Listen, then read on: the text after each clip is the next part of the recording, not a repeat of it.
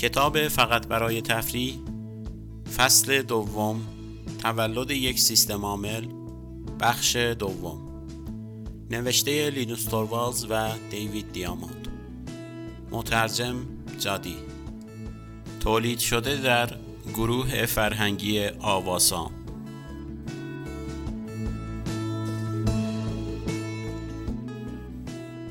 در سال اول دانشکده سینکلر روی میز کنار تخت بود. درست کنار پنجره رو به پیتر سکاتان. ولی چندان برنامه با آن ننوشتم. بخشی از این مسئله برمیگشت به علاقم به این که روی درس ها تمرکز کنم. ولی شاید دلیل اصلی این بود که دچار کمبود پروژه شده بودم. کمبود پروژه که داشته باشید دچار کمبود انگیزه هم می‌شوید. در این حالت سعی می کنید سراغ چیزی بروید که به شما انگیزه بدهد. به نظرم آن دوره بهترین وقت بود که در ارتش ثبت نام کنم. چون به هر حال باید روزی این کار را می کردم 19 ساله بودم و ناراضی از ضعف‌های کامپیوترم و پروژه خاصی هم برای انجام نداشتم. سوار قطاری شدم و به لاپلند رفتم. قبلا برایتان گفتم که چقدر در این مورد که در ارتش چه میگذرد و به طور خاص در مورد نیازهای فیزیکی آن بی اطلاع بودم. بعد از یازده ماه در ارتش بودن و تقلا کردن با تجهیزات نظامی احساس می کنم کاملا حق دارم تا بقیه عمرم را در آرامش و بی حرکتی بگذرانم. که تنها ورزشش ورود کد از طریق صفحه کلید و ضرب گرفتن روی لیوانهای آبجو باشد. در واقع اولین فعالیت های مشابه ورزش تقریبا ده سال بعد از زمان خلاصی از خدمت نظامی بود که دیوید مرا قانع کرد با او در امواج خروشان هالف مونبی به بوگی سواری بروم. من تقریبا غرق شدم و پاهایم برای چند روزی درد می کرد نظام وظیفه در هفته می 1990 تمام شد.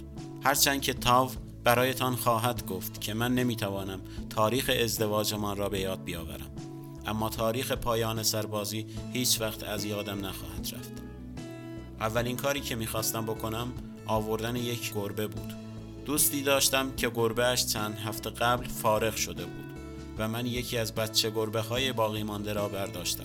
یک بچه گربه سفید مذکر زیبا و به خاطر گذراندن اولین هفته های زندگی در خارج از خانه قادر به زندگی درون و بیرون آپارتمان مادرم اسمش را راندی گذاشتم که مخفف میتراندیر جادوگر خوب رمان ارباب حلقه ها است. حالا او یازده ساله است و مثل صاحبش کاملا به سبک زندگی در کالیفرنیا عادت کرده.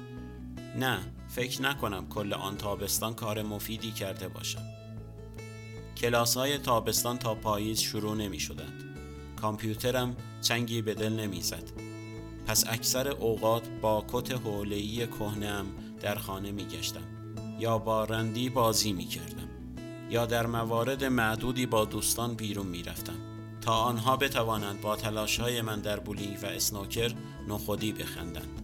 قبول. گاهی هم در مورد کامپیوتر آیندهم خیال پردازی می کردم من با مسئله بغرنج یک گیک روبرو بودم. مثل هر منزه طلب کامپیوتری که با 68008 بزرگ شده باشد سی را تحقیر می کردم.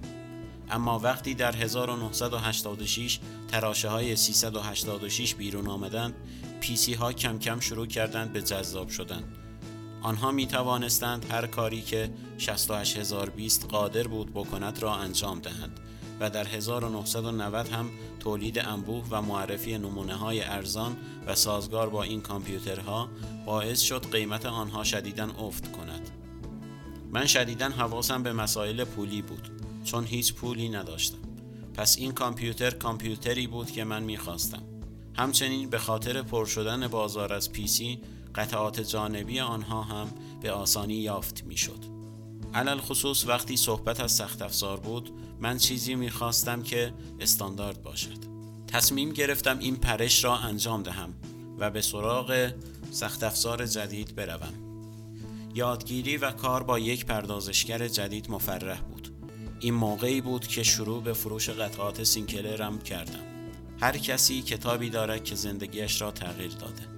انجیل، سرمایه، سه ها با ماری هر چیزی که لازم است بدانم را در مهد کودک یاد گرفتم انواع و اقسام کتاب ها مخلصانه آرزو دارم با خواندن مقدمه این کتاب و نظریه من در مورد معنای زندگی شما تصمیم بگیرید تا این کتاب را به عنوان کتاب متحول کننده خود نام ببرید.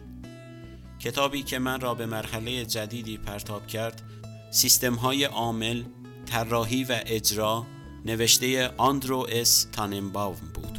من برای کلاس های پاییز ثبت نام کرده بودم و چیزی که بیشتر از همه انتظارش را می کشیدم کلاس برنامه نویسی زبان سی و سیستم عامل یونیکس بود. برای آماده شدن برای این کلاس کتاب ذکر شده را در تابستان خریدم و به امید اینکه با پیش مطالعه به سر کلاس بروم در این کتاب آندرو تاننباوم استاد دانشگاه آمستردام درباره مینیکس که یک ابزار کمک آموزشی یونیکس است که خودش نوشته صحبت می کند. مینیکس همچنین یک مشابه جمع برای یونیکس است. درست بعد از خواندن مقدمه و درک فلسفه پشت یونیکس و اینکه این سیستم عامل چقدر قدرتمند، تمیز، زیبا و توانا برای انجام کارهای مختلف است، تصمیم گرفتم روی ماشین آینده‌ام یونیکس نصب کنم. البته من باید مینیکس نصب می کردم چون تنها نسخه ای بود که دیدم واقعا کاربردی است. با شروع به فهم یونیکس در خودم تلنگری حس کردم. و صراحتا بگویم که اثر این تلنگر هیچ وقت فروکش نکرد امیدوارم شما هم بتوانید همین حرف را درباره چیزی بگویید پایان بخش دوم از فصل دوم تولد یک سیستم عامل